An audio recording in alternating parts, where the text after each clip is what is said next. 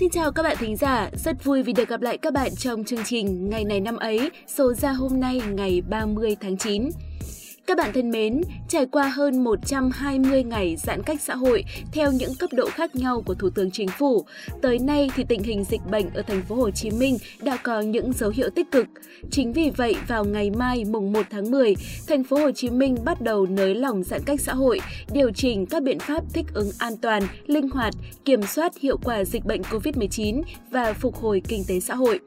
Theo đó, từ ngày mùng một tháng mười, nhiều ngành nghề kinh doanh dịch vụ được hoạt động trở lại như các cơ sở khám chữa bệnh, kinh doanh dược mỹ phẩm, vật tư, trang thiết bị y tế, doanh nghiệp, cơ sở sản xuất, công trình giao thông xây dựng, trung tâm thương mại, siêu thị, cửa hàng tạp hóa, chợ đầu mối, chợ truyền thống, xăng dầu, sửa xe và máy móc.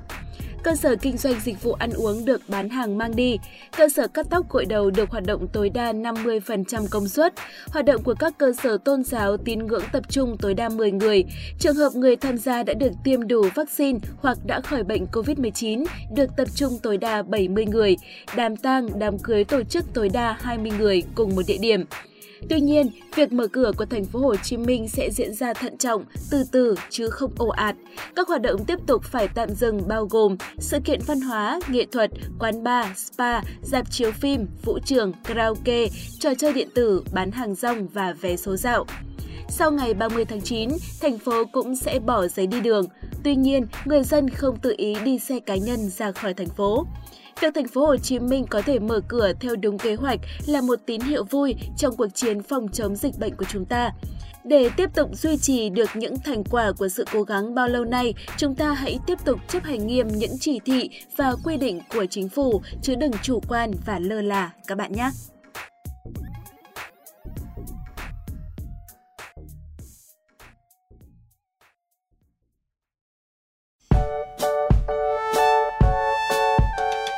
Các bạn thính giả thân mến, hôm nay là thứ năm ngày ba mươi tháng chín, ngày thứ hai trăm bảy mươi ba trong năm. Chúc mừng sinh nhật các bạn có ngày sinh trong ngày hôm nay. Chúc các bạn sẽ có một ngày thật ý nghĩa và nhiều niềm vui. Hôm nay cũng là ngày cuối cùng của tháng chín rồi, cũng là ngày cuối cùng của quý ba. Vậy là chúng ta đã đi được ba phần tư chặng đường của năm hai nghìn không trăm hai mươi mốt. Các bạn đã hoàn thành được bao nhiêu phần trăm mục tiêu đặt ra từ đầu năm rồi ạ? Có lẽ là dịch bệnh xảy ra cũng đã ảnh hưởng không ít tới những kế hoạch của nhiều người đúng không nào? Nhưng càng khó khăn thì càng phải cố gắng. Hãy thật chăm chỉ mỗi ngày để đạt được những điều mà mình mong muốn các bạn nhé! Bạn thân mến, cuộc đời của chúng ta thế nào là do chính chúng ta lựa chọn. Nếu bạn còn bối rối không biết phải sống cuộc đời của mình như thế nào thì mời bạn lắng nghe câu danh ngôn sau đây. em xê Viên Trà sẽ gặp lại các bạn và hy vọng các bạn sẽ có những giây phút thực sự ý nghĩa.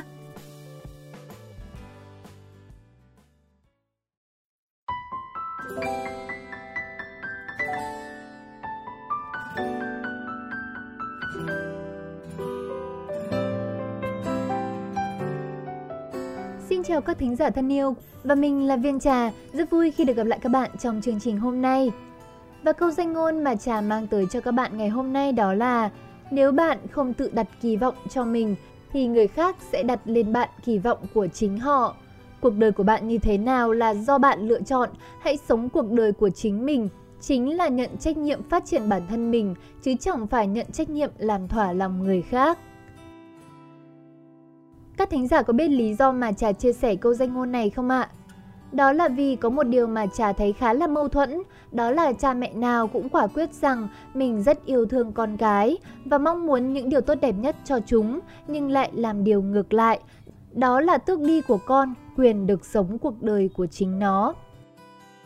Bằng chứng là cha mẹ thường đặt rất nhiều kỳ vọng vào con cái mà không tìm hiểu xem con mình thật sự mong muốn gì, có những thiên hướng gì và đâu là con đường phù hợp cho chúng. Cha mẹ cứ một mực áp đặt lên con cái những điều bản thân họ mong muốn để rồi con cái họ phải gồng mình mà đáp ứng cho trọn. Mà thường những kỳ vọng ấy chính là những ước mơ hay mong muốn không thành của cha mẹ. Vậy là con trẻ của chúng ta phải sống nốt phần đời chưa chọn của cha mẹ chúng, còn đời chúng thì chẳng biết ra sao. Khi lớn lên và trở thành những ông bố, bà mẹ, chúng lại đặt vào con cái chúng những ước mơ, mong muốn mà cả đời chúng chưa có cơ hội để thực hiện. Cái vòng luẩn quẩn này làm cho rất nhiều người phải sống phần đời dang dở của người khác. Lúc sinh ra chúng ta không sợ bất cứ điều gì cả, nhưng khi lớn lên, người lớn khiến cho chúng ta sợ mọi điều xung quanh mình. Sự cấm đoán của người lớn khiến chúng ta tự giới hạn các đòi hỏi của bản thân mình và những tiềm năng thì dần bị thui chột. Rốt cuộc, đời chúng ta toàn làm những điều chúng ta không muốn chỉ để làm vừa lòng người khác. Hầu như tất cả chúng ta đều rơi vào bi kịch này. Nếu bạn phá được gông cùm giới hạn này thì bạn sẽ sống được cuộc đời của chính mình. Để sống cuộc đời của chính mình quả là một thách thức. Điều này buộc bạn phải thật sự biết mình mong muốn gì, bằng không bạn sẽ phải sống những điều người khác mong đợi. Nếu bạn không tự đặt kỳ vọng cho mình thì người khác sẽ áp đặt lên bạn kỳ vọng của chính họ. Sống cuộc đời của chính mình chính là nhận trách nhiệm phát triển bản thân mình, chứ chẳng phải nhận trách nhiệm làm thỏa lòng người khác.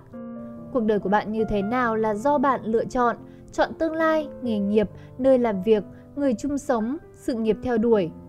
Khi quên mất khả năng lựa chọn và quyền lựa chọn của mình, bạn sẽ sống cuộc đời của người khác.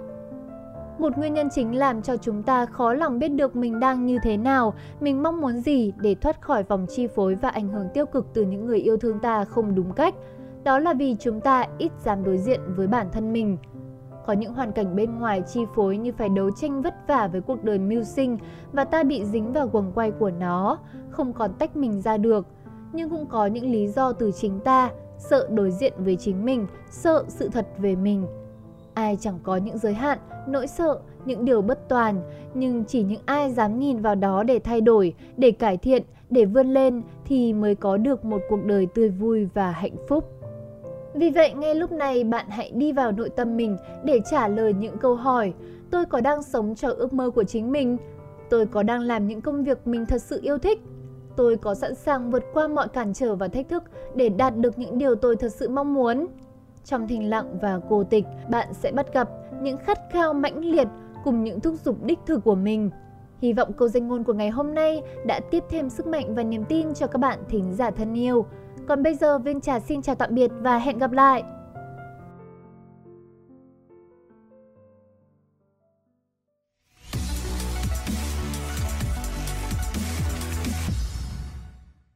Đến với phần cuối của chương trình, chúng ta sẽ cùng tìm hiểu xem ngày cuối cùng của tháng chín trong quá khứ đã có những sự kiện tiêu biểu nào diễn ra. Hai em xê quen thuộc của chương trình chắc chắn sẽ mang đến cho các bạn những thông tin vô cùng thú vị. Mời các bạn cùng lắng nghe ngay sau đây.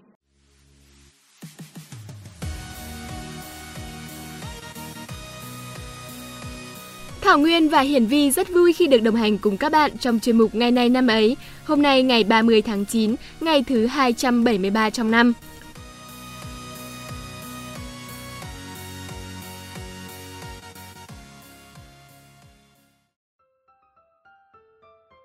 Ờ, kể ra thì cũng không đến nỗi nào nhờ. Cao hơn tí nữa chắc là thành xoài ca đấy.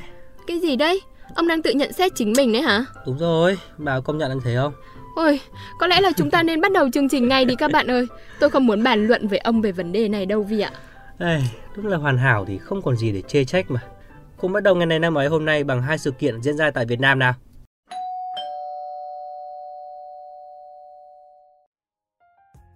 Đoàn sứ thần nhà Lý của Đại Việt do Doãn Tử Tư dẫn đầu sang kinh đô Lâm An, kinh đô của nhà nước Nam Tống ở Trung Quốc vào ngày ba mươi tháng chín năm một nghìn một trăm sáu mươi tư.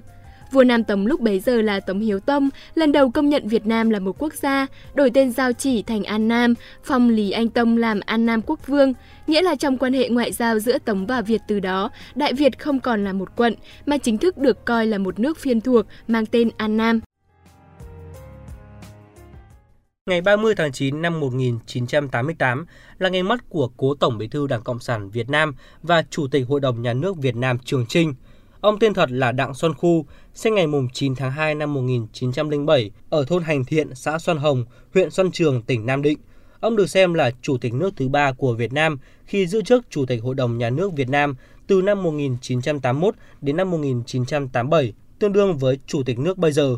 Ngoài ra, ông đã giữ các chức vụ quan trọng khác trong hệ thống chính trị của Việt Nam như Tổng Bí thư Ban Chấp hành Trung ương Đảng Cộng sản Việt Nam lần thứ nhất giai đoạn từ một nghìn chín trăm bốn mươi mốt đến một nghìn chín trăm năm mươi sáu, lần thứ hai một nghìn chín trăm tám mươi sáu, Chủ tịch Ủy ban Thường vụ Quốc hội từ năm một nghìn chín trăm sáu mươi đến năm một nghìn chín trăm bảy mươi lăm và Chủ tịch Quốc hội khóa năm và sáu.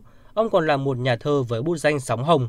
Khi cuộc kháng chiến toàn quốc nổ ra, để xác định mục tiêu và cổ vũ tinh thần cho những người kháng chiến, ông đã viết loạt bài báo nổi tiếng với tựa đề Kháng chiến nhất định thắng lợi, đăng trên báo Sự Thật từ số bảy mươi ra ngày bốn tháng ba năm một nghìn chín trăm bốn mươi bảy đến số tám mươi mốt ra ngày một tháng tám năm một nghìn chín trăm bốn mươi bảy.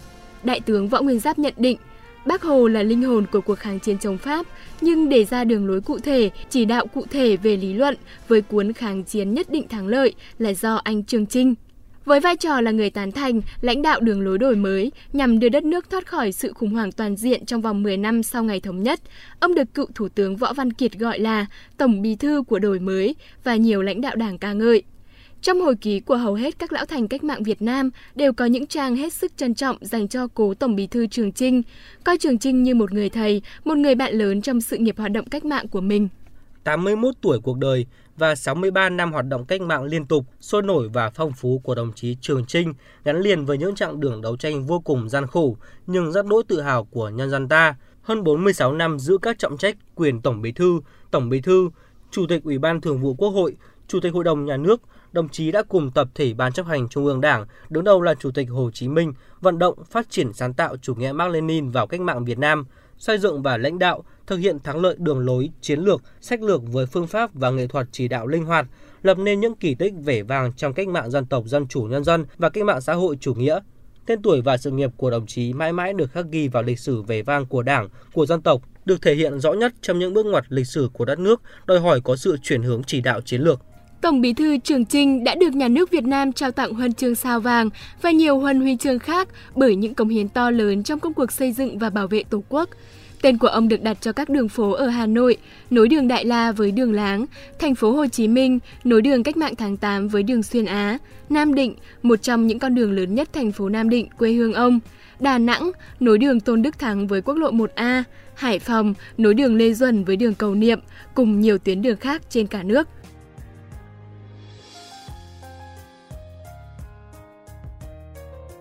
Đến đây thì thời lượng của Ngày này năm ấy hôm nay xin được phép kết thúc. Xin cảm ơn các bạn đã chú ý lắng nghe. Xin chào và hẹn gặp lại.